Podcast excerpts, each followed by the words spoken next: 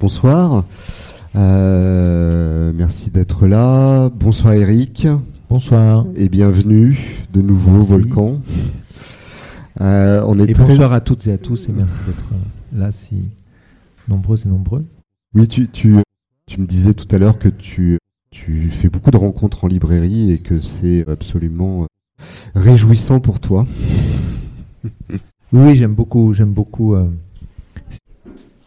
sillonner la France après des mois de réclusion sédentaire et dans la solitude à écrire et que le livre sort, j'aime bien me promener, être en mouvement, faire des rencontres, prendre le train, traverser la France dans cette atmosphère automnale que j'aime tant, mes lecteurs le savent, et puis aller dans les librairies, parce que j'adore les librairies et il est important de soutenir euh, les librairies.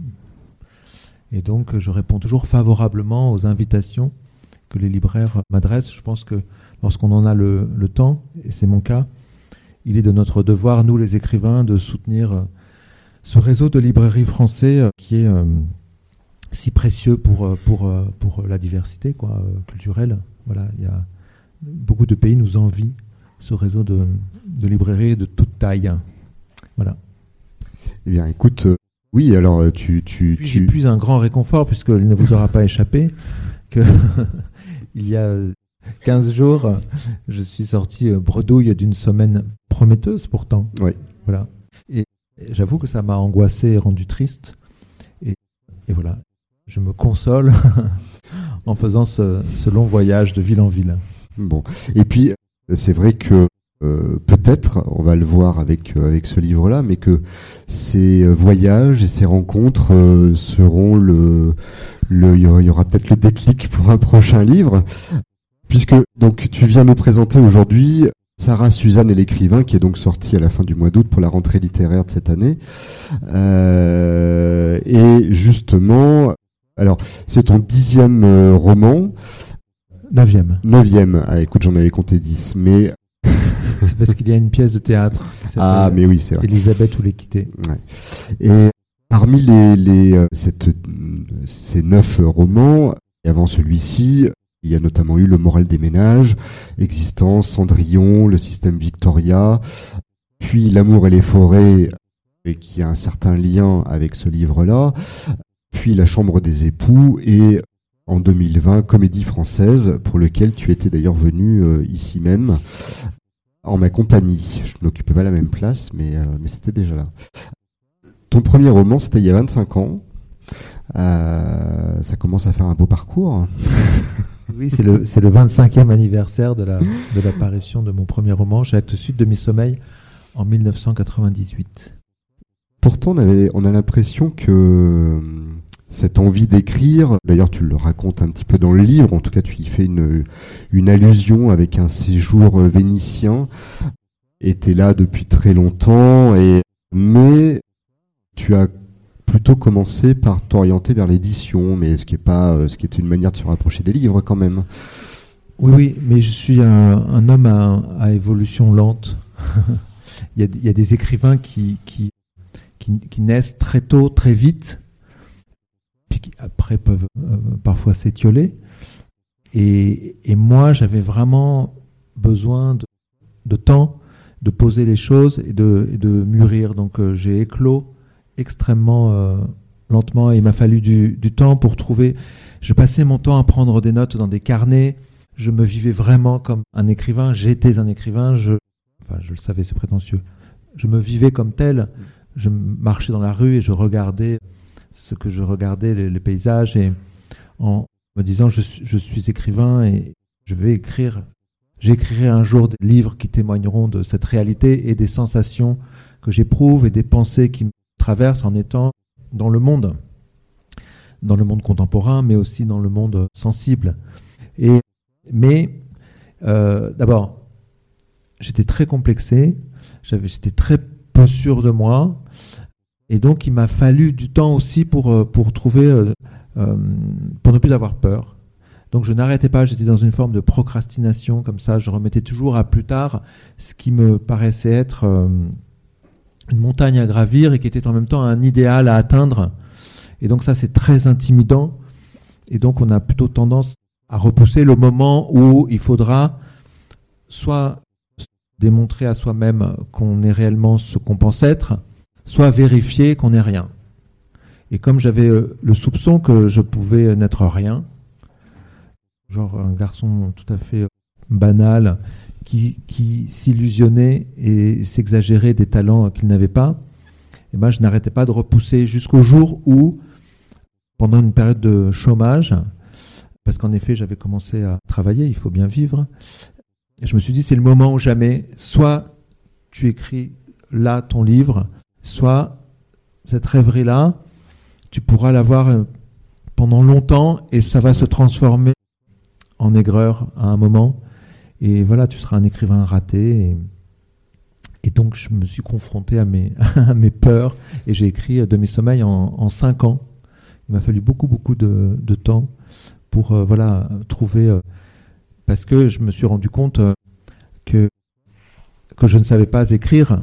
Enfin, je savais écrire, je savais écrire des lettres, je savais écrire des, choses, mais écrire un roman, c'est-à-dire euh, donner vie et lieu à une œuvre romanesque, littéraire, ça c'est une autre histoire. Et, donc souvent, les écrivains apprennent à écrire en, écrivant cinq manuscrits qui sont successivement refusés. Et moi j'ai fait ça, ce chemin-là, et ces étapes, je les ai franchies en un seul texte, mais qui à un moment faisait mille pages, et que je reprenais sans cesse. Et donc j'ai vraiment appris et franchi toutes ces étapes en un seul gros... Euh, manuscrit monstrueux euh, qui m'a fallu élaguer, etc., jusqu'à l'envoyer chez, euh, chez Actes Sud. Donc c'est bien de, de, commencer comme ça, euh, cette digression pour converser. Mais oui, moi je trouve. Et ça, puis, ça me change de Sarah, Suzanne et l'écrivain. Vous êtes venu pour ça, mais on va en parler. Hein, mais et puis d'ailleurs, c'est pas tout ça n'est pas totalement anodin puisque parmi les personnages du, du livre, il y a quand même un écrivain. Ce temps-là pour arriver au roman, tu l'as dit, c'était, euh, il tu avais le besoin de, de mûrir. C'était aussi une manière de t'enrichir parce que bah, tu as quand même malgré tout fait une belle carrière dans le livre d'art et que l'art est quand même extrêmement présent dans ce livre, mais dans l'ensemble de tes livres, et que euh, ce temps il était nécessaire. Alors ton ton ton rapport au-delà de d'avoir été ton métier, ton rapport à l'art, il est quel est-il? Alors, l'art en, général, hein, mais surtout je, tu. Euh, je pense que mon, mon métier d'éditeur d'art, je suis intimement convaincu qu'il a nourri et orienté aussi mon, mon travail euh, d'écrivain. Il témoignait aussi, tout en le renforçant, mon, mon intérêt pour euh, les autres formes artistiques, parce que j'aurais très bien pu m'orienter vers l'édition littéraire. Or, c'était vraiment le, édition d'art, élaborer des, livres objets et puis euh, de travailler avec des artistes de différentes disciplines. J'ai fait des livres avec des, avec des peintres, avec des plasticiens, avec des, des, photographes, avec euh, des architectes, avec des historiens, euh, avec des chorégraphes, etc. etc. Donc c'est vrai que j'avais et j'ai toujours cet intérêt très fort pour les autres disciplines artistiques je me nourris énormément comme écrivain et par rapport à mon travail d'écrivain euh, du spectacle vivant par exemple et de l'architecture.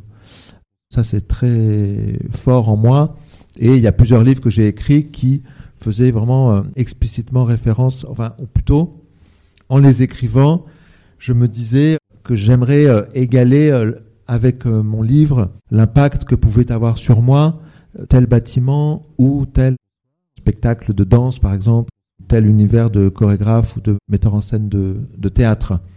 Et quand je vais au théâtre, c'est vrai que j'aime, enfin, au spectacle, enfin, ce qu'on appelle le spectacle vivant, c'est-à-dire c'est pas forcément du théâtre psychologique, ça, mais c'est genre de la, de la danse ou la performance, genre, je sais pas, Castellucci ou Warlikowski ou, ou, ou, ou Lupa, des gens comme ça. Anne-Theresa de Kersmaker, Pina Bausch, euh, et j'en passe. C'est vrai que cette frontalité du spectacle vivant, être dans la même salle que euh, les danseurs ou les comédiens, donc vraiment euh, être tous dans, dans, le même temps, ici et maintenant,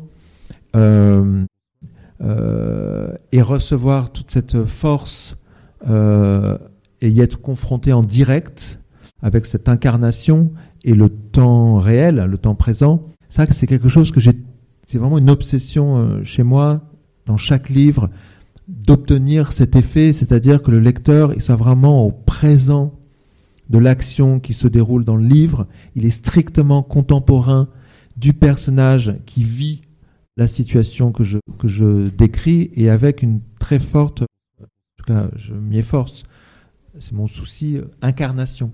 C'est-à-dire être au plus près du corps, des pensées, des sensations euh, des personnages au moment où ils vivent euh, ce que je leur fais vivre dans le livre. Et quasiment tous mes romans sont au présent. On est vraiment contemporain de l'action. Le lecteur est contemporain de l'action. C'est pas des récits rétrospectifs ou. Oui, c'est pas 20 ans plus tard. Voilà, où, où, je résumerai, ou je sais pas, où je survolerai. Ça peut être extraordinairement bien fait et très littéraire et génial. Mais tous mes livres, c'est vraiment de, de descendre au plus profond du temps présent et des sensations qu'on peut euh, éprouver lorsqu'on lorsqu'on vit quelque chose. Alors, euh, ça, ça me vient en particulier de ma de ma passion du spectacle vivant et des heures et des heures et des heures que j'ai passées dans des salles de spectacle à recevoir des, des œuvres et à me dire c'est ça que je veux faire. Alors que je suis écrivain. Mais moi, ça me, ça me stimule de. Alors, quand je lis des livres aussi, ça m'arrive de me dire putain, c'est ça que je veux faire. Mais c'est vrai que c'est plus inhabituel qu'un écrivain dans une salle de spectacle se dise c'est ça que je veux faire, c'est ça que je veux parvenir à, réaliser. Oui, et puis c'est la technique au service d'une émotion qu'on veut transmettre. En réalité, c'est ce que tu disais. C'est ce que quand, tu es face à un bâtiment. Une émotion et des sensations. Moi, je travaille aussi beaucoup sur sur la sensation, ce qui n'est pas tout à fait. C'est pas euh, que ce qui se passe dans la tête, c'est aussi dans le cœur et le, le, corps lui-même. Quoi. Ouais, c'est-à-dire c'est mm. vraiment l'impact sensitif du texte, soit par les atmosphères que je mets en place, soit par la, la forme même du livre, c'est-à-dire le, la matière même du texte. En deçà ou au-delà de, la, stricte narration et de l'histoire qui, elle, euh, suscite des émotions mais j'aime bien aussi qu'il y ait plein de sensations et, qu'il y ait des sensations qui peuvent émaner de la forme même du, livre. Et c'est très très précisément ce que j'attendais de la forme spéciale élaborée euh, pour raconter l'histoire de Sarah. Alors ben justement, on va en parler. Alors effectivement, les, sensations, elles sont très fortes. Euh, tant tu malmènes tes personnages. Alors, est-ce que ce sont... Ouais, on va commencer par le début. Donc c'est l'histoire de Sarah. Je parlais d'un lien avec l'amour et les forêts tout à l'heure. Sarah, a priori, ce que tu ce que tu nous racontes, a lu L'amour et les forêts, s'est reconnu et te t'écrit un beau jour euh, en te disant que ça l'a particulièrement touché et qu'elle vit euh, une situation similaire, c'est-à-dire une espèce de, de, de conflit, c'est pas une espèce, c'est un vrai euh, conflit, alors il est un peu latent au départ, mais un conflit euh, dans sa vie conjugale, et qui va comme ça gangréner un petit peu toute sa vie. Alors il y a eu l'épreuve du cancer, là on est je sais pas, trois ans après cette, euh, ce, ce, ce, ce moment-là, elle a, elle, a, elle a, changé de vie, euh, etc. Elle a laissé tomber son travail d'architecte et pour se consacrer à l'art. Alors, à l'art euh, et plutôt à la sculpture, si on peut dire, mais c'est pas très loin de l'architecture d'ailleurs. Ça, ça t'arrive souvent que, que, des lecteurs ou des lectrices viennent te voir en te disant bah, c'est fou parce que ce que vous racontez, c'est ce que je vis et et comment on le reçoit, ça? Ça arrive assez régulièrement et, je dois dire que ça m'arrive assez euh, fréquemment depuis l'apparition de Sarah Suzanne et l'écrivain. Euh, mais mais c'est extrêmement rare que, que il est fréquent que ça me touche, que ça me bouleverse, que ça suscite chez moi une émotion. Ça, c'est ça donne un livre, c'est autre chose. Mais que ça me transmette le désir d'écrire un livre, c'est vraiment très rare. Et ça, ça ne se commande pas. Euh, il m'est arrivé d'essayer de, me raisonner, de me dire, allez, c'est quand même incroyable, il y a longtemps, hein, cette histoire. Euh, en effet, il y, a une, libraire qui m'avait, euh, qui adorait mes livres et qui m'avait dit je te réserve cette histoire. Je voudrais vraiment qu'un écrivain l'écrive, mais prends ton temps, je te la réserve. Elle me l'avait raconté très longuement. Et en effet, cette histoire était absolument dingue, pleine de péripéties incroyables. Et, d'ailleurs, j'étais assez incrédule, mais comme je la connaissais bien, je, ne doutais pas qu'elle me, disait la vérité. Mais c'était trop romanesque. Vous voyez pas ce que j'avais à faire euh, là-dedans. Il aurait fallu même que j'atténue tellement il y avait de, choses invraisemblables. Voilà. Donc là, l'écrivain n'avait pas sa place. Hein. Non, l'écrivain n'avait pas sa place. Mais là, en effet, ce mail que j'ai reçu en 2017, et c'était euh, à l'apparition de la Chambre des époux, cette femme qui sur Facebook m'écrit euh, Je vis une histoire douloureuse et silencieuse qui me donne le sentiment d'être dans l'un de vos livres et je voudrais vous la raconter. Et elle me demandait mon adresse mail. À la suite de quoi, lui ayant donné mon adresse mail, parce que je suis d'une nature très curieuse, elle m'a envoyé un mail de deux pages sous l'intitulé Inspire. Et quand j'ai lu ces deux pages, non seulement j'ai été très euh, complètement bouleversé parce qu'elle me racontait, d'autant qu'elle était en train de vivre ce qu'elle me racontait. C'était pas que, comme la plupart du temps, elle me racontait quelque chose qu'elle avait vécu. Elle était complètement dans cette situation assez ahurissante et très euh, douloureuse décrite dans le livre, comme si elle envoyait un signal. Mais en même temps, après, elle ne m'a pas répondu. Donc, c'était, c'était, je pense qu'elle éprouvait le besoin, dans, l'extrême solitude dans laquelle elle se trouvait à ce moment-là, et incomprise de tous, elle a éprouvé le, besoin de, verbaliser en quelque sorte ce qu'elle vivait en l'adressant à quelqu'un qu'elle aimait bien, enfin en tout cas dont elle aimait les livres, c'est-à-dire moi. Et en lisant ce mail, je suis instantanément devenu cette femme.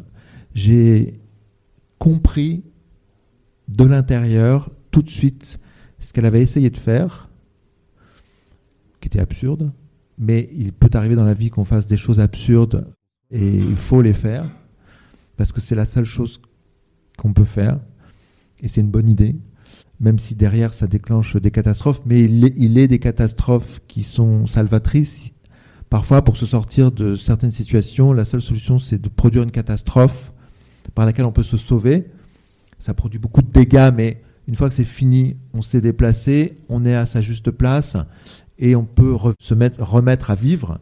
Et quand elle m'a écrit ça, elle ne le savait pas encore, mais elle était dans la catastrophe. Et, et ça, j'ai compris, je me suis dit que dans une autre vie, j'aurais été tout à fait capable de faire ce genre de choses. Et donc, je comprenais tout à fait ce qu'elle me, ce qu'elle me décrivait. Ça faisait que deux pages. Hein. Et il y avait dans ce mail une image déchirante, euh, poignante, qui était que elle me racontait que tous les soirs, elle allait se mettre devant sa maison, euh, dans l'obscurité de, grands arbres, pour regarder vivre sa famille par les fenêtres, parce qu'elle était exclue de son propre foyer et qu'elle n'avait plus la possibilité d'y retourner. Et comme ses enfants lui manquaient, eh bien, elle avait envie, elle avait un vrai besoin euh, de les voir. Et la seule solution, c'était de se mettre devant sa maison et de regarder euh, sa famille par les fenêtres. Et cette image-là, euh, en lisant ce mail, je me suis dit qu'elle ne s'était pas trompée en m'écrivant, qu'elle était, donc elle connaissait bien mon travail, qu'elle était pour moi je, me suis dit que je, voulais absolument la faire exister et que je la ferais exister un jour dans un livre et que j'y consacrerai un chapitre. Et, c'est ça qui a été le déclic. Et l'autre déclic, c'est la violence du silence. C'est-à-dire qu'après avoir écrit L'amour et, les forêts, et les forêts, où on voyait, La mort et les forêts, c'est un où on voyait un mari indiscutablement nocif et néfaste détruire sa femme, on voyait cette force destructrice à l'œuvre. Là, ce qui m'intéressait sur un plan littéraire, c'était euh, que la violence à laquelle cette femme qui m'écrivait ce mail était confrontée était celle d'un silence irrévocable, qui la détruisait intérieurement. Elle, euh, euh, c'est une torture psychologique d'envoyer des messages, d'appeler, et que personne ne vous réponde. C'est vraiment une, une lente destruction euh, psychique qui d'ailleurs l'a en partie euh, détruite. Et, ça, ça m'intéressait beaucoup. Alors, euh, donc ça ne se commande pas. C'est-à-dire que quand j'ai lu ce mail, il y a eu quelque chose d'impérieux, un désir impérieux d'écrire cette histoire qui, est, qui née en moi. Et donc je lui ai répondu en lui souhaitant beaucoup de courage et, et que j'étais avec elle par la pensée et en lui disant que son mail m'avait beaucoup parlé, que très certainement ça ferait son chemin euh, en moi et que comme je venais de commencer un, livre qui était euh, donc comédie, française, euh, je, je, la recontacterai puis qu'elle n'hésite pas à m'écrire et tout ça. Elle, n'a pas répondu à ce, à ce mail, mais en revanche, en 2021, à l'automne 2021, au moment de commencer Sarah, Suzanne et l'écrivain, j'ai repris contact avec elle pour lui dire, euh, voilà, vous vous souvenez, vous m'avez envoyé un, mail de deux pages en, espérant qu'il m'inspire un, livre. Eh bien, je voulais vous annoncer que j'allais commencer euh, ce livre et je voulais vérifier qu'elle était toujours euh, d'accord. Et elle m'a dit que oui, elle était tout à fait d'accord et, heureuse. Et à ce moment-là, on a beaucoup parlé elle m'a raconté ce qui s'était passé entre 2017 et 2021. Et déjà, la situation qui en 2017 m'avait euh, fortement impressionné, donné envie euh, d'écrire ce livre, euh, avec ce qui s'était passé entre-temps, ça devenait encore, encore plus fort. Alors oui, parce que on l'a pas dit, mais donc Sarah, effectivement, traverse cette épreuve du cancer, elle change de métier pour se pour créer se passe à peu près trois ans et alors que dans son couple en apparence tout semble aller pour le mieux, qu'il n'y a pas encore à l'œuvre cette, cette, cette, force destructrice dont tu parlais. Même pas du tout. oui, même pas du tout. Son, son mari est aimant, etc. Sauf qu'il y a quand même des petites choses et donc elle pose à son mari une sorte d'ultimatum elle va le mettre au pied du mur en lui disant, elle l'invite au restaurant et en lui disant, bon bah j'ai loué un appartement et dans trois jours je m'en vais. Ça te laissera le temps de réfléchir. Et voilà. Sauf que évidemment, euh, c'est pas du tout ce qui, euh, enfin en tout cas des choses. L'électrochoc ne va pas être tout à fait le même. c'est ça. C'est un électrochoc qu'elle veut lui lui administrer parce que ayant réchappé d'un cancer extrêmement grave et étant revenu à la vie, comme souvent les, personnes qui ont été très malades et qui ont échappé à la mort, lorsqu'elle revient à la vie, elle est animée d'un désir très très euh, fort euh, d'intensité et de, vérité dans sa vie. Et vérité par rapport à, ses désirs, ses aspirations, ce à quoi elle souhaite consacrer euh, ses, ses jours et son temps, et puis dans ses relations sociales, amoureuses et elle sent que dans son couple, et en effet tout va bien, il manque quelque chose. Euh, ce petit quelque chose qui lui manque, qui ne date pas d'hier, mais jusqu'alors elle s'en accommodait très bien. Mais là, avec cette exigence de, vérité qui est apparue, et cette aspiration à la plus grande intensité euh, possible, presque voracité, en effet, elle abandonne son métier pour se consacrer à la beauté, puisqu'elle considère que la beauté l'a sauvée, parce qu'elle s'est raccrochée à la beauté pendant qu'elle était malade et elle a le sentiment que c'est la beauté qui lui a donné la force de combattre la maladie et finalement d'en triompher.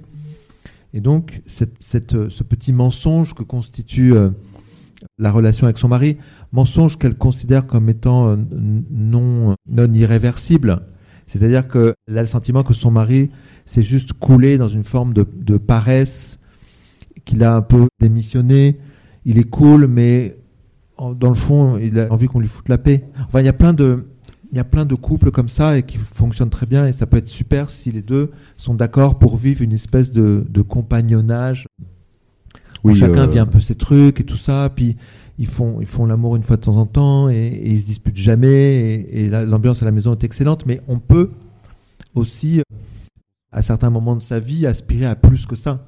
Et elle, Sarah, à ce moment-là, ça ne lui suffit pas, cette espèce d'arrangement euh, assez conventionnel du, du mariage euh, bourgeois euh, réussi en apparence et qui offre le spectacle à tous, foyer parfait.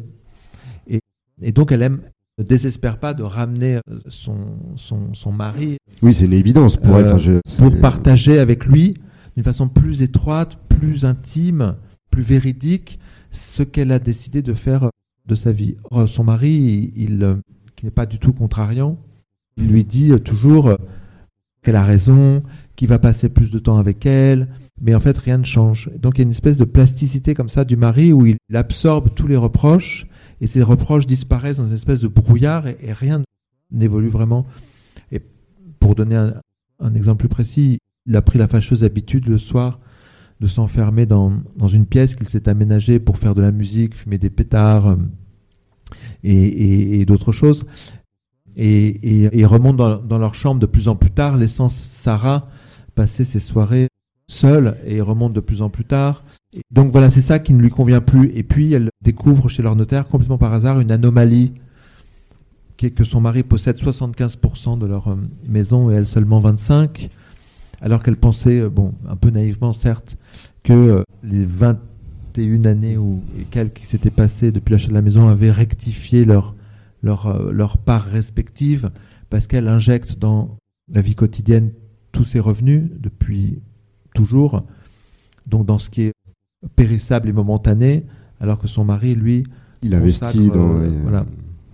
Et finalement, euh, bah non, euh, ça c'est la théorie du pot de yaourt de Titio le, coq. Mais oui, parce que, je, je, je, t'en parlais effectivement, dans Le couple et l'argent. voilà, que j'ai découverte après avoir écrit le, le, livre, pensant que cette donnée de l'histoire qui m'a été confiée par cette lectrice mm je la trouvais hyper intéressante. Je n'imaginais pas qu'elle était répandue au point que Titu Lecoq en fasse une, théorie. Donc c'est visiblement une situation qui est beaucoup plus répandue que je ne, que je ne l'imaginais. Et, donc, et donc Sarah, en effet, pour réveiller son mari, décide de louer une petite maison pour deux mois. Pour le faire réagir, quoi. Pour le faire réagir. Euh, oui, euh, c'est, euh, bah, je, voulais te parler de Titu Lecoq justement, mais cette cette situation, en fait, ça en fait aussi un vrai roman de l'époque, puisqu'il y a quand même une posture bah, quasi féministe en tout cas, et puis bah, c'est ce que revendique Titu Lecoq en tout cas, et, et effectivement avec une sorte de déséquilibre financier où, où effectivement l'homme investit et où la femme euh, paie le quotidien, sauf qu'à la fin, euh, il ne lui reste plus rien, si, dans le cas d'une séparation. Oui, la théorie de, du Lecoq, c'est ça, c'est que comme il est bien connu que la femme nourrit les enfants et nettoie la maison et les emmène à, l'école et tout ça, eh bien, euh, la femme achète la nourriture, les vêtements, les produits d'entretien, paie l'électricité, le gaz pour la chaudière, etc., etc et euh, le mari euh, met son argent dans des choses un peu plus euh, sérieuses et, et pérennes et, patrimoniales. Tout ça pour ne pas rentrer dans des comptes d'apothicaire. Hein. C'est, voilà. Donc là, dans le cas de Sarah, en effet, c'est un arrangement proposé par le mari pour, en effet, ne pas transformer en usine à gaz la gestion de l'argent puisqu'ils sont en séparation de biens. Alors ça aussi c'est intéressant parce qu'il y a, y, a, y a, une différence de classe sociale entre, euh, entre, le mari et elle. Et donc en effet la meilleure amie de Sarah à un moment lui dit bah oui t'es conne, il y a des aristos comme ton mari, quand ils épousent des filles comme toi issues de la classe moyenne, bah, ils le font en séparation de biens. Et donc en effet s'ils n'étaient pas en séparation de biens, la question ne se poserait pas. Mais là ils sont en séparation de biens et comme lui au départ il avait un apport de 75% et elle seulement de 25%, l'acte notarié indique cette euh, répartition. Mais, mais on peut s'imaginer, lorsqu'on est quelqu'un de poétique, sensible euh, et idéaliste, que euh, c'est juste scriptural, que c'est indicatif le truc chez le notaire et qu'après la vie se charge de rééquilibrer les choses. C'est pour ça que j'ai dit magiquement tout à l'heure. Et, et, ben en fait non, et elle est très étonnée quand elle va chez le notaire, donc par hasard pour une transaction supplémentaire que fait son mari, elle se dit mais 25, mais je comprends pas. Euh, et alors que et donc son donc son mari a acheté entre temps des, choses pour étendre leur maison, il a acheté des terres et tout ça. Et elle, elle, elle, fait vivre euh, la famille. Et donc Elle lui dit qu'elle est, qu'elle est choquée. Et le mari lui dit, mais en fait, on ne se séparera jamais. Donc, le problème, ça hein? change rien. Oui, le problème? mais elle dit, mais en fait, moi, je devrais pouvoir avoir la possibilité dans ma vie de femme de me séparer de toi. Elle n'est pas libre de, ça, de séparer ça. Sans que ça me ruine et sans que je perde tout. Euh, on devrait être à égalité là-dessus. Alors que toi, si tu tombais amoureux d'une autre femme et que tu demandais le divorce, eh bien cela t'enrichirait. Et, et donc euh, il lui dit non mais t'inquiète pas, si je suis sûr d'une chose, dit le mari, c'est qu'on ne se séparera jamais. Et elle, elle dit mais non, on n'en sait rien. La vie, euh, voilà. Donc déjà il y a un truc comme ça. euh, et en effet, le mari, il s'est installé dans un truc, euh, qui est un boulevard. Et en effet, si sa femme n'avait pas pris cette décision de s'éloigner pour deux mois, et deux mois qui vont se transformer en toute la vie de sa maison, ils seraient encore ensemble. Voilà, dans, dans cette espèce de, de simulacre euh, de, de bonheur bourgeois euh, conventionnel, quoi, disons. Alors, ça, c'est la vie. Ça peut être très bien lorsque c'est Oui, ça euh, qu'on attend de la vie. Bah, oui, finalement. Puisqu'ils ont des moyens, puisqu'ils font, j'imagine, ils vont au restaurant, ils ont des amis. Oui, on ils sent qu'ils ont une vie enfin, mondaine. C'est ça euh, que je qu'ils trouvais- sortent C'est ça que je trouvais intéressant, c'est que, à l'inverse de l'amour et les forêts, c'est de partir d'une situation a priori euh, tout à fait, euh, Ça fait parfaite viable. Oui, viable, voilà. mais voilà, qui qui n'assouvit plus une, partie de la vie intérieure de Sarah. D'ailleurs, on se rencontre avec, on se rend compte avec cette rupture que que finalement toute la vie de Sarah est un petit peu conditionnée par son couple, parce que effectivement, bah, les amis qu'il fréquente, les milieux dans lesquels ils vont, les expositions qu'ils vont voir, enfin tout ce qu'ils, toutes leurs activités extérieures. C'est-à-dire qu'une fois qu'elle se sépare de lui, alors c'est aussi une volonté de de- de- d'aller creuser en elle-même et de et de prendre un peu le large et de s'isoler, si on peut dire. C'est aussi un roman de la claustration et c'est Ouais. aussi. Mais c'est euh, surtout ça. que, euh, en fait, toute cette histoire, elle, elle donne raison à Sarah presque par, euh, par l'absurde. C'est-à-dire, on peut avoir le sentiment qu'elle n'avait aucune raison de, de partir. C'est-à-dire, Sarah, elle envisage, au moment où elle part, elle envisage sa vie par le prisme de ce qui manque. Alors qu'on a toujours l'habitude de voir et de juger sa vie par le plein. Et donc, si on la juge par le plein, on reste. Mais là, elle l'envisage par, par euh, ce qui manque. Et ça peut paraître très ténu, ce qui manque par rapport à l'énormité de ce qu'elle entreprend. Mais entreprenant cela, constatant les répercussions que ça a, et la nature de ces répercussions, c'est-à-dire le silence du mari et tous les amis du couple qui disent mais elle est folle, c'est absurde, et qui rompent avec elle, c'est la démonstration qu'elle a bien fait de partir, que tout ça était une espèce de théâtre à la con. Oui, si tout peut s'écrouler comme ça. Oui. euh, Voilà, C'est ça, et c'est ça que, Mm, je, mm. que je trouvais fascinant dans cette histoire, c'est-à-dire que cette lectrice me disait qu'en effet, les gens qu'elle fréquentait, en sachant que c'était pas des amis très intimes, mais c'est les amis qu'on a dans la vie, des amis du... Vous voyez ce que je veux dire les, Ouais. les, Chez qui on est invité à dîner, tout ça. Et c'est la vie sociale. Et toutes ces personnes-là disparaissent, puisqu'ils prennent tous le parti du mari, qui bien évidemment fait figure de victime. C'est-à-dire que c'est vraiment la victime de, de, de la folie de cette femme, qui se prend pour une artiste, euh, etc., perdu la tête. Et la fille prend le, assez violemment le, le parti du père, de sorte qu'en effet, Sarah se trouve complètement seule, sans, sans vie sociale, et la seule personne à, la- à qui elle pourrait se confier, qui est sa meilleure amie, celle-là même qui a eu l'idée de l'électrochoc et qui lui a dit Moi, je sais, je les connais, les hommes, Je sais ce qu'il tu faut t'en faire. sortiras jamais, je sais ce qu'il faut faire. C'est tu, tu lui fais peur, il va, il va comprendre qu'il peut te perdre. Il faut qu'il comprenne qu'il peut te perdre, que c'est pas de la rigolade. Et puis il faut aussi qu'il voit l'effet que ça lui fait de vivre sans toi. Et là, je peux te dire que Il il va va te rappliquer tout de rattraper. suite. et donc cette femme, Sarah ne veut plus la voir parce qu'elle elle ne veut pas euh, lire la pitié dans ses traits et surtout elle ne, elle, elle ne veut pas euh, vérifier dans son, dans son, dans son comportement, le regret de l'avoir si mal euh, conseillé. Elle veut pas de miroir, elle pense qu'elle va s'en sortir et que son mari va changer d'avis et, et qu'il va la rappeler et que tout va rentrer dans l'ordre. Et ce qui est assez fou dans, dans cette histoire, c'est que cette femme très très idéaliste comme ça, elle met beaucoup beaucoup beaucoup de temps à comprendre. Euh, oui, que ça n'arrivera pas. Euh. Que ça n'arrivera pas. Et, et ça, c'est le silence qui entretient ça. C'est-à-dire que quand on est confronté au silence, non seulement ça vous fragilise, mais ça permet absolument toutes les, toutes les conjectures et, toutes, euh, et tous les espoirs. Oui, et puis elle, elle est, elle est vraiment amoureuse de son mari, et donc elle, elle, elle pour le coup, ne voit pas où est le problème, d'une certaine manière. Quoi. Elle, elle, continue à espérer, mais vraiment jusqu'au bout. Quoi. Alors, ça, c'est l'histoire de Sarah. Mais le livre. Euh... Pour ceux qui ne l'ont pas lu, peut-être qu'il faudrait que je dise que. Oui. Euh, le livre, c'est une, conversation entre un écrivain et une femme qui s'appelle Sarah, donc, dont on vient de, parler. Qui lui confie son histoire. Non, qui, a, oui, enfin, non, c'est pas exactement ça. Il lui, elle lui confie pas son histoire. Elle lui a raconté son histoire.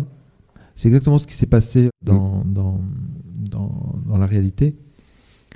L'écrivain raconte à une femme qui s'appelle Sarah, euh, dont il va s'inspirer de la vie pour écrire son livre. Il lui raconte son livre avant de l'écrire un peu comme moi, reprenant contact avec elle, j'aurais pu, je l'ai pas fait, mais j'aurais pu lui raconter euh, ce que j'allais faire.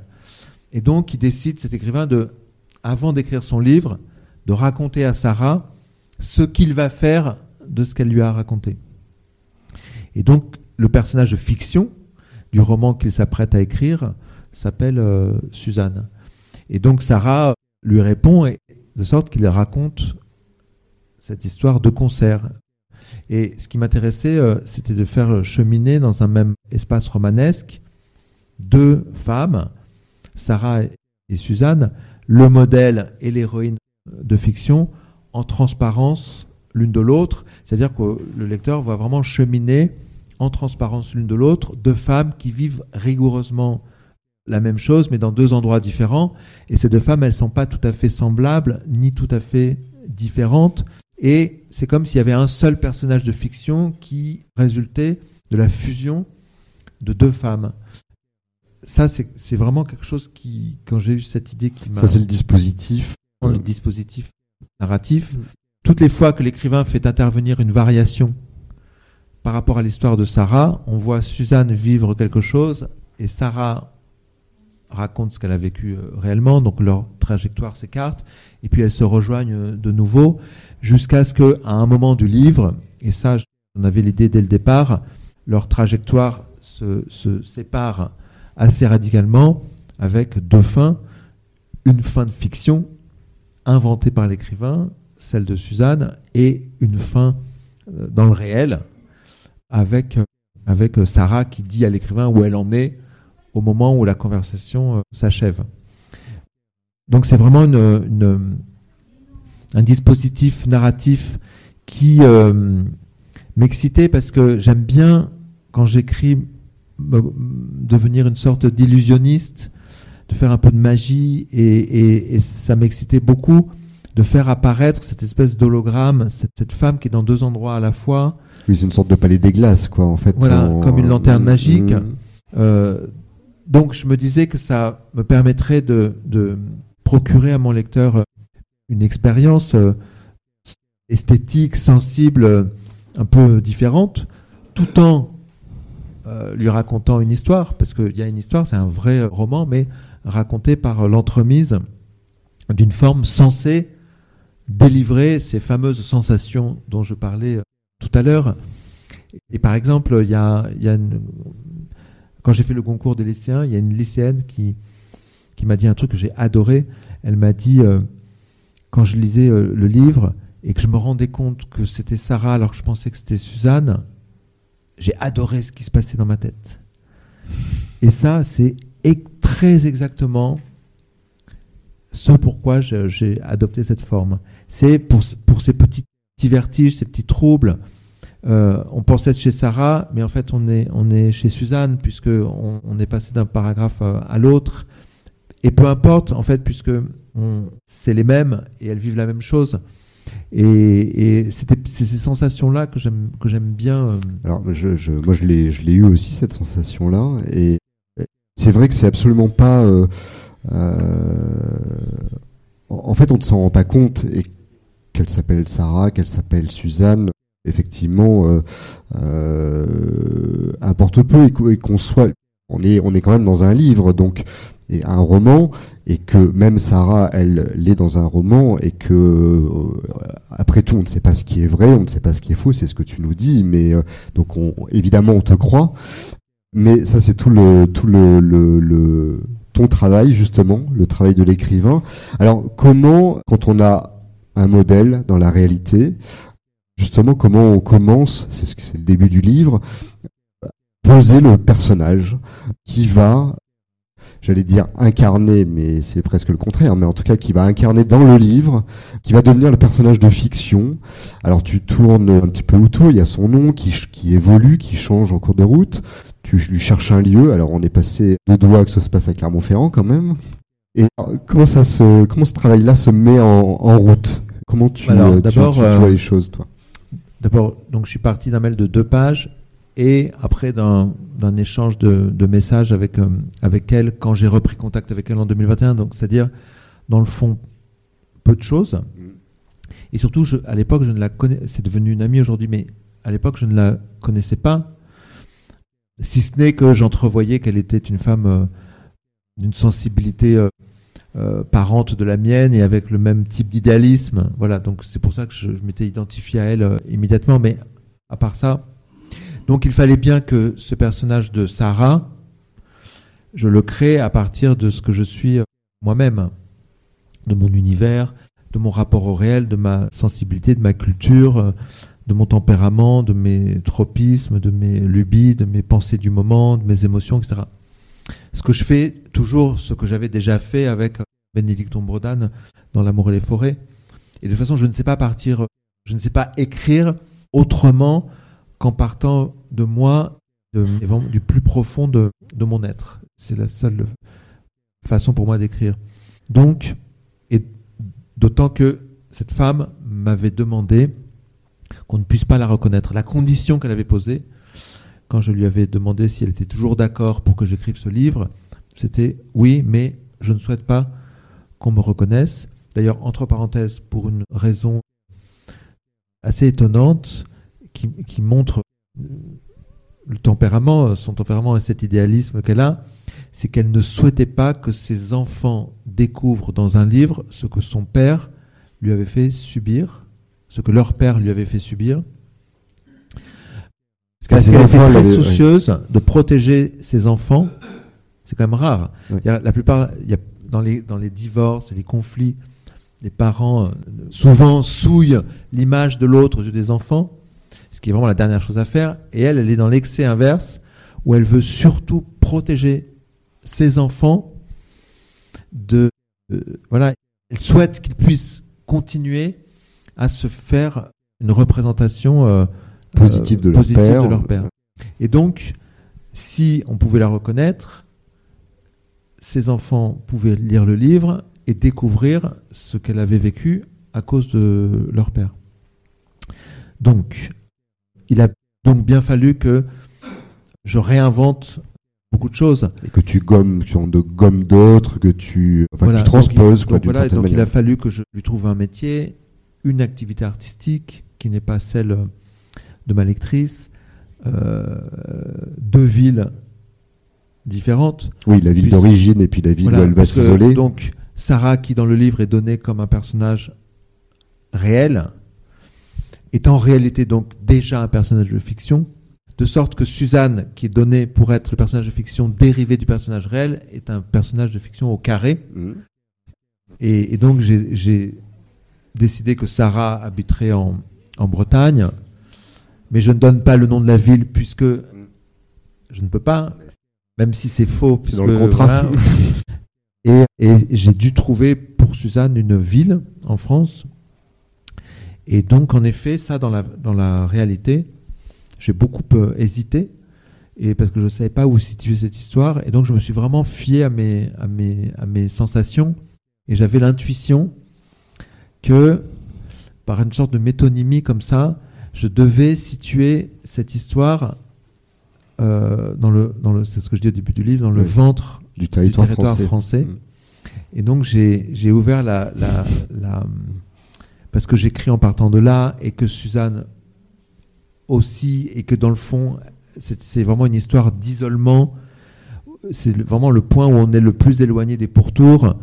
Enfin, la situation théorique dans laquelle se trouve Suzanne, c'est celle-ci. Et je me disais que par métonymie, ce serait intéressant que ça se passe vraiment dans le ventre de la France.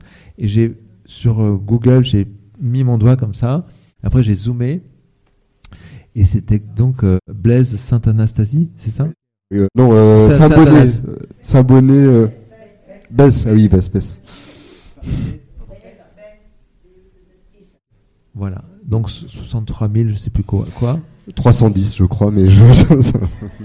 et donc voilà, je, je, je, je, me suis baladé, puis finalement, je, j'y suis allé, tout ça, puis, et, et puis je suis repassé par Dijon.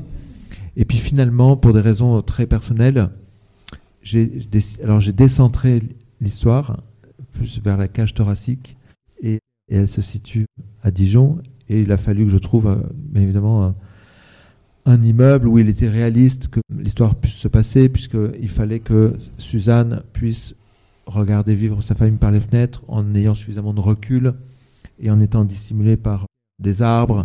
Donc j'ai sillonné Dijon pour trouver euh, l'endroit. Parce que j'ai vraiment besoin, moi, pour obtenir cette incarnation dont je parlais tout à l'heure, de pouvoir vraiment vivre les situations euh, moi-même comme si j'étais, comme si en réalité, même si je raconte l'histoire d'une autre personne, comme si, exactement comme si je l'avais vécu. Euh.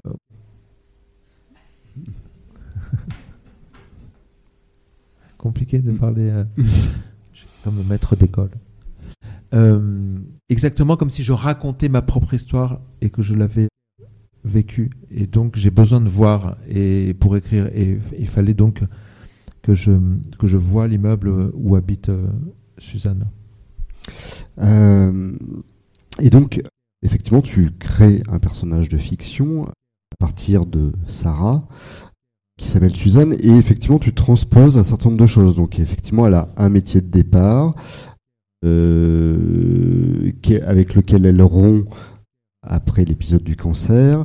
Elle s'essaie à autre chose. Alors, avec Suzanne, qui est donc le double de Sarah, moi j'y ai vu presque une sorte d'ironie, c'est-à-dire que tu fais de Suzanne une, elle, ce qu'elle veut, c'est écrire, écrire un roman. Et alors que c'est le double de Sarah qui elle-même n'écrit pas son histoire. Voilà, moi j'ai vu une forme d'ironie en fait, c'est-à-dire que le double est pourrait, d'une certaine manière, réussir à écrire l'histoire que Sarah elle-même n'arrive pas à écrire, quoi, ou qu'elle te demande d'écrire. Et voilà, en tout cas, je, moi j'ai fait ce, ce, ce, ce rapprochement-là. Et alors, et ça justement, ça va prendre des proportions parce que Suzanne, elle, elle essaie, mais elle. D'ailleurs, tu parles de la fiction comme, comme, une sorte de délire à un moment doute, donné. Sans doute le, le, le fratel, c'est-à-dire que le livre s'achève sur la, la, la, vraie fausse Sarah, enfin vous m'avez compris, dans le réel, et puis on laisse Suzanne, le personnage de fiction, aller vers un avenir radieux à la fin du livre, et peut-être que dans cet avenir radieux, dont j'aime à penser qu'il sera vraiment radieux, pour de vrai, et qu'elle se réinventera d'une façon complètement euh, différente, sur tous les plans, y compris sexuel d'ailleurs, eh bien, elle écrira un roman qui racontera toute cette histoire et tout ce parcours euh, auquel vous avez assisté en lisant le livre, le mien, et celui-ci sera publié, puisque, en effet, Suzanne se confronte à des refus répétés d'éditeurs à qui euh, elle envoie des manuscrits successifs. Ça pourrait presque être son livre en réalité, mais euh, là on pousse un peu loin. Justement, dans cet échange que tu as avec Sarah, quand tu lui fais part de tes intentions pour transposer son histoire, ou transposer l'histoire qu'elle est, voilà, on sent quand même une, une espèce de tension permanente. C'est-à-dire que de temps en temps, Sarah te rappelle, te rappelle un peu à l'ordre, enfin rappelle l'écrivain à l'ordre, en lui disant mais ça ne s'est pas tout à fait passé comme ça. Et je, je, je, je me suis dit qu'il y avait une espèce de, de, de, de, lutte entre la réalité et la fiction. Est-ce que c'est comme ça que ça se passe? Parce que justement, tu disais que tu étais obligé de partir de choses du réel. Est-ce que comment comment on part de, du, du réel et comment s'en échappe justement?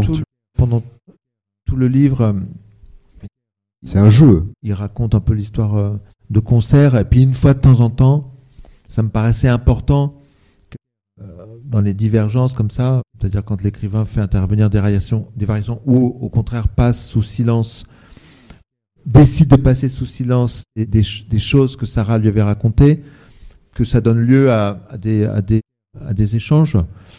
C'est pas une tension, hein, c'est, les échanges sont très cordiaux justement, mais ce que je veux dire c'est que donc ça me paraissait intéressant de créer ça entre Sarah et l'écrivain puisque puisqu'il c'était important qu'il y ait une sorte de dramaturgie aussi entre les deux dans leur discussion.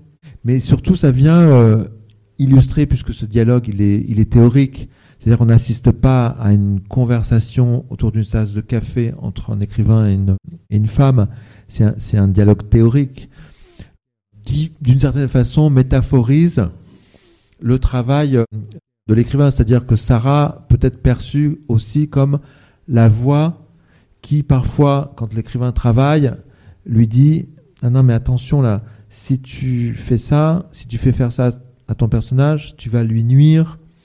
Certains lecteurs pourront être mis, mis sur, une, mauvaise piste. On va penser que ton personnage est comme ci ou comme ça. Attention, donc euh, l'écrivain passe son temps. Alors on écrit avec notre instinct, et puis en, et en s'abandonnant au flux d'écriture. Mais par moments, il y a, des choses plus épineuses et, et là, dans ce à quoi tu fais référence, euh, ça pourrait tout à fait être un, un dialogue euh, intérieur dans la tête de l'écrivain, où en effet l'écrivain là dit à Sarah non non je ne ferai pas apparaître cette chose parce que d'abord vous n'êtes pas censé la savoir et si vous la savez, c'est que vous avez fouillé dans les affaires de votre mari. Et ça, c'est pas terrible. Et j'ai pas tellement envie que des lecteurs vous perçoivent comme étant capables de fouiller dans les affaires de votre mari. Et puis, ce que vous découvrez, ça n'appartient qu'à lui, dans la mesure où ça n'a pas de répercussions réelles sur votre vie.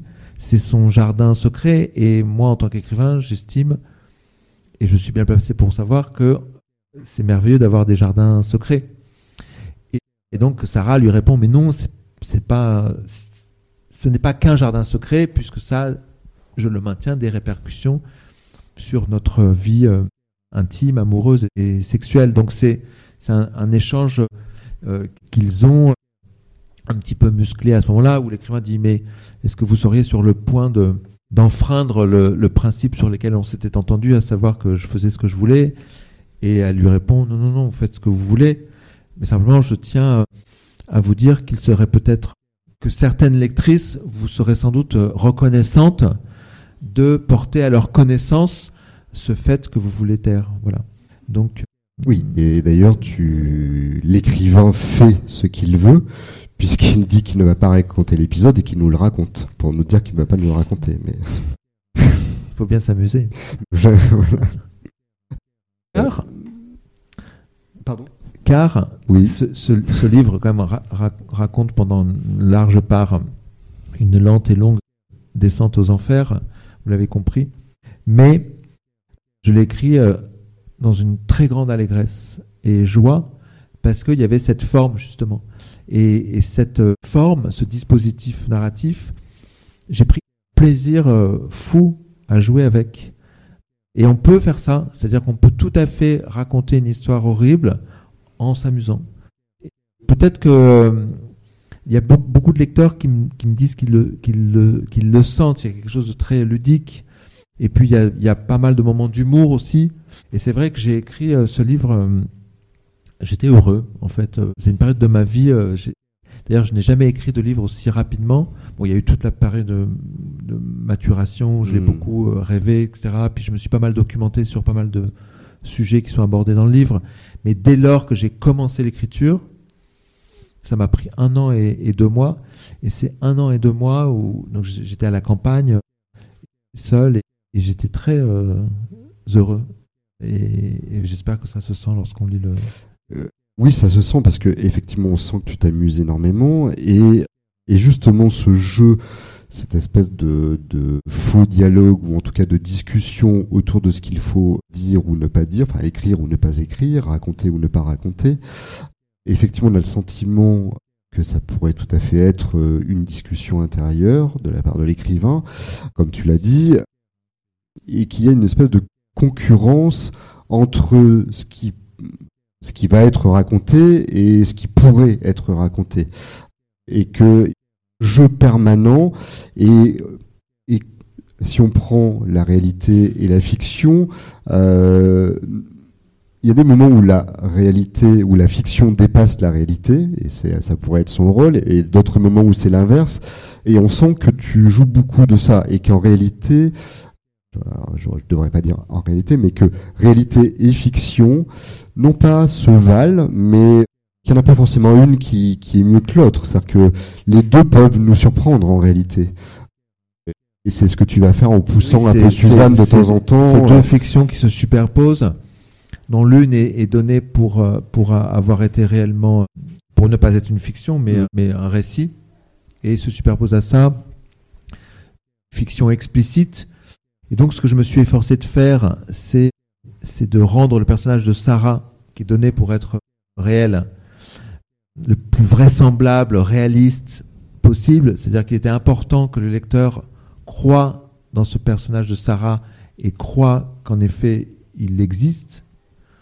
Donc il ne pouvait pas euh, accueillir trop de, de, fiction, alors que Suzanne étant donnée pour être le, personnage de fiction, je, me suis permis euh, d'aller beaucoup plus loin dans une forme de, de fantaisie, dans les excès, et puis même dans les péripéties de ce qu'elle vit, elle. Ce que vit Sarah est plus réaliste, euh, plus crédible euh, que ce que vit Suzanne. Et justement, je me suis permis d'aller loin, presque dans l'invraisemblance, pour ce qui concerne Suzanne, dans la mesure où le lecteur sait que c'est un personnage de fiction dérivé de Sarah. C'est comme si Suzanne était un cerf-volant relié à un fil à Sarah. Et peu importe qu'il aille loin, ce cerf-volant, puisqu'il est relié au personnage de, fiction. Et j'ai aimé proposer à mes lecteurs le spectacle continuel de cet écart qui aussi renseigne sur la façon dont un écrivain peut écrire et élaborer une œuvre d'imagination et une œuvre d'art à partir du réel, puisque c'était pas l'intention initiale, mais ce faisant, et mettant en œuvre, ce dispositif narratif, c'est exactement ce que j'ai fait. J'ai euh, introduit, ou en tout cas ouvert la porte de l'atelier d'élaboration d'un roman au lecteur, où il a tous les cas de figure possibles, euh, où on voit que Suzanne peut être euh, scrupuleusement inspirée de, Sarah jusqu'à s'identifier à elle, et puis à d'autres moments où l'écrivain il invente explicitement des péripéties, des choses, où, où, il la fait légèrement dériver par le tempérament. On voit bien que Suzanne est, est, beaucoup, est beaucoup plus rigolote et un peu folle que, Sarah. Elle monologue tout le temps, elle est très emportée comme ça, et beaucoup plus fantaisiste, alors que Sarah est plus, plus intérieure, plus, plus timide, plus réservée. On voit que l'écrivain fait euh, surgir dans la biographie de Suzanne des, éléments qui proviennent de la vie de l'écrivain. Oui. Et ça, je le montre, puisqu'à un moment, je raconte, c'est-à-dire que Sarah me demande de raconter un épisode de ma, de ma vie, de ma lointaine jeunesse, puisque à un moment, je fais apparaître quelque chose dans le personnage de Suzanne, et, Sarah lui dit, mais ça vient d'où ça? Et l'écrivain lui répond, de ma propre vie. Et, et et Sarah lui demande d'être plus précis. Et donc l'écrivain raconte à Sarah ce qu'il a vécu dans sa lointaine euh, jeunesse à un moment très très important pour lui. Donc c'est un épisode fondateur euh, Alors il se trouve que c'est un épisode fondateur de ma, vie d'homme et d'écrivain, qu'il avait très longtemps que j'avais envie de le raconter et d'en faire un livre. Il se trouve que les hasards de l'écriture de mon roman ont fait que c'est dans ce livre-ci, censé être complètement dévolu au récit de deux femmes, qu'il apparaît, ce récit. Et, donc on voit bien, voilà, le transfert comme ça d'expérience entre ce qu'a vécu l'écrivain et, et, les personnages de fiction. Donc voilà, c'est, je donne à voir d'une certaine façon comment peut s'élaborer un roman dans la tête de l'écrivain avec tous les ingrédients dont l'écrivain dispose lorsqu'il écrit, c'est-à-dire sa propre vie, ses propres expériences, le réel dont il s'inspire, l'imagination, et puis voilà, tout ce qui peut crépiter comme ça euh, dans son environnement immédiat. Et avec euh, le sentiment aussi comme une sorte de métaphore que la fiction interroge le réel aussi. C'est-à-dire que en poussant Suzanne, le personnage de Suzanne, on voit Sarah réagir en disant ah oui moi j'aurais peut-être pas fait comme ça mais ça m'amuse qu'elle ait réagi comme ça. En fait comme effectivement nous en position de lecteur on peut on vit d'autres vies que la nôtre. Et effectivement avoir le sentiment de se dire bah moi j'aurais pas fait comme ça mais c'est intéressant. Et donc vraiment d'aller chercher et de, de finalement nous ouvrir des portes des fenêtres et euh, là où tu offres quelque chose qui a l'air d'être une histoire, en fait, d'ouvrir beaucoup plus en réalité, comme, comme le fait ou comme le font les romans. C'est le sentiment que j'ai eu euh, là à ce moment-là. Et oui, et du coup, je pensais aussi à un moment, alors je ne sais pas si je vais retrouver la, la citation, mais c'est à propos de, Marine, qui est un autre personnage féminin qui, euh, qui arrive un petit peu plus tard au moment d'une colocation et qui, euh, qui elle a eu un accident et qui euh, elle a vécu quelque chose, elle a eu un accident, mais qui était presque désiré avec la volonté de provoquer la vie. C'est aussi ça que j'ai vu, cette manière de provoquer la vie. Mais oui, c'est ce que j'ai dit tout à l'heure. Euh, que euh, il me semble que c'est, je l'ai dit tout à l'heure, que, parce que j'ai donné une interview juste avant dans ma chambre d'hôtel, qu'il y ait des situations desquelles on ne peut s'échapper qu'en, provoquant des catastrophes et qui sont des catastrophes salvatrices. Est-ce que je l'ai dit ça ou pas tout à l'heure? Oui, Voilà. Donc ça, ça m'intéressait puisque moi c'est la lecture que j'avais de de ce qu'avait entrepris Sarah. Donc d'une certaine façon, j'en faisais euh, éclore l'intuition à travers euh, un, autre euh, personnage qui est celui de, Marine, qui en effet, euh, elle a vécu une vraie catastrophe physique, un accident, et elle raconte que le jour où son, accident est survenu, elle savait que cet accident allait survenir, elle en avait l'intime conviction, mais non seulement l'intime conviction, mais même le désir sourd et à l'état latent comme ça. Elle savait qu'il allait se produire une catastrophe, elle le désirait. Parce que elle en avait, elle savait que sa vie avait besoin d'une sorte de reset et que ce reset-là, voilà. Je me suis tout simplement inspiré. C'est une, femme que j'ai rencontrée d'ailleurs euh, à, l'issue d'une rencontre en, librairie. Euh, on avait bu un verre euh, après la rencontre et elle m'avait raconté ça qu'elle avait vécu. Et ça m'avait vraiment frappé. J'avais pris euh, en note comme ça, et il y avait longtemps que je que j'avais envie de, faire exister en personnage secondaire. Il n'était pas question pour moi de faire un roman de ce que cette femme m'avait euh, raconté. C'était pas suffisant, mais quelqu'un qui vous dit j'ai fait euh, quasiment deux ans d'hôpital, j'étais brisé de partout, et le jour où ça m'est arrivé, je savais que ça allait m'arriver, et il fallait que ça m'arrive, et je le désirais elle était pour rien, hein. c'était un, un, effondrement de terrain, c'était pas qu'elle conduisait à 180 Elle l'a pas provoqué euh, elle-même, mais. Euh. J'ai trouvé ça vraiment très puissant. Et que ce soit vrai ou faux, que une réalité, une vérité, disons, euh, réarrangée après coup, comme il arrive qu'on le fasse dans nos vies, ça m'a plu.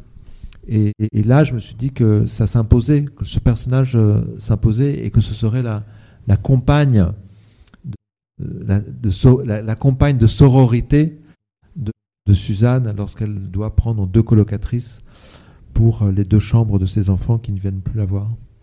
Euh, tu, tu parles d'un, un moment d'un point de confluence justement avec ta propre histoire que tu vas confier à Suzanne et, dont tu vas et dont l'écrivain va nous raconter l'origine par la suite.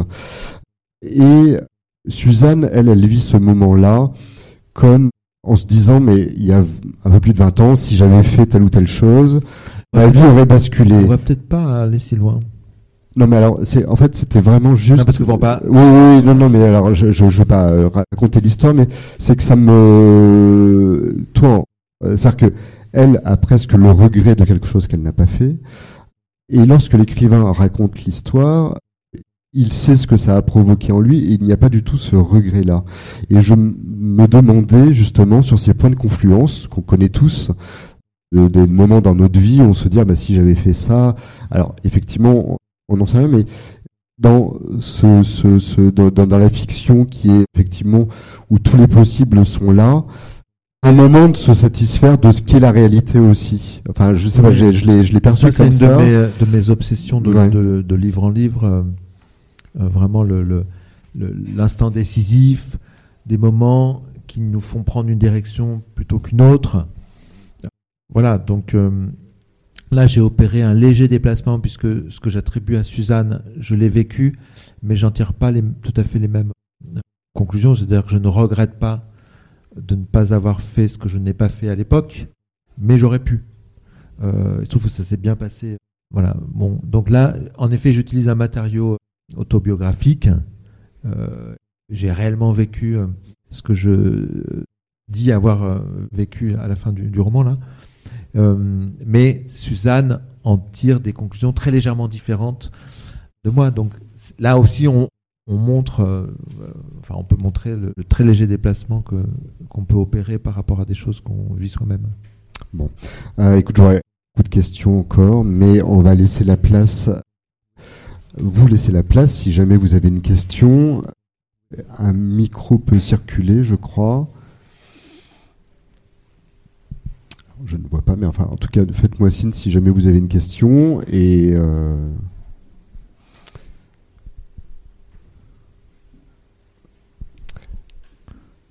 s'il n'y a pas de question, eh bien, euh, on peut bavarder. Euh, voilà, de toute façon, Eric va s'installer juste derrière pour signer ses livres. Et, et puis voilà, ce sera peut-être plus simple de lui parler en tête à tête, lui confier une histoire. voilà. Merci en tout cas. Merci à vous de votre attention. Merci.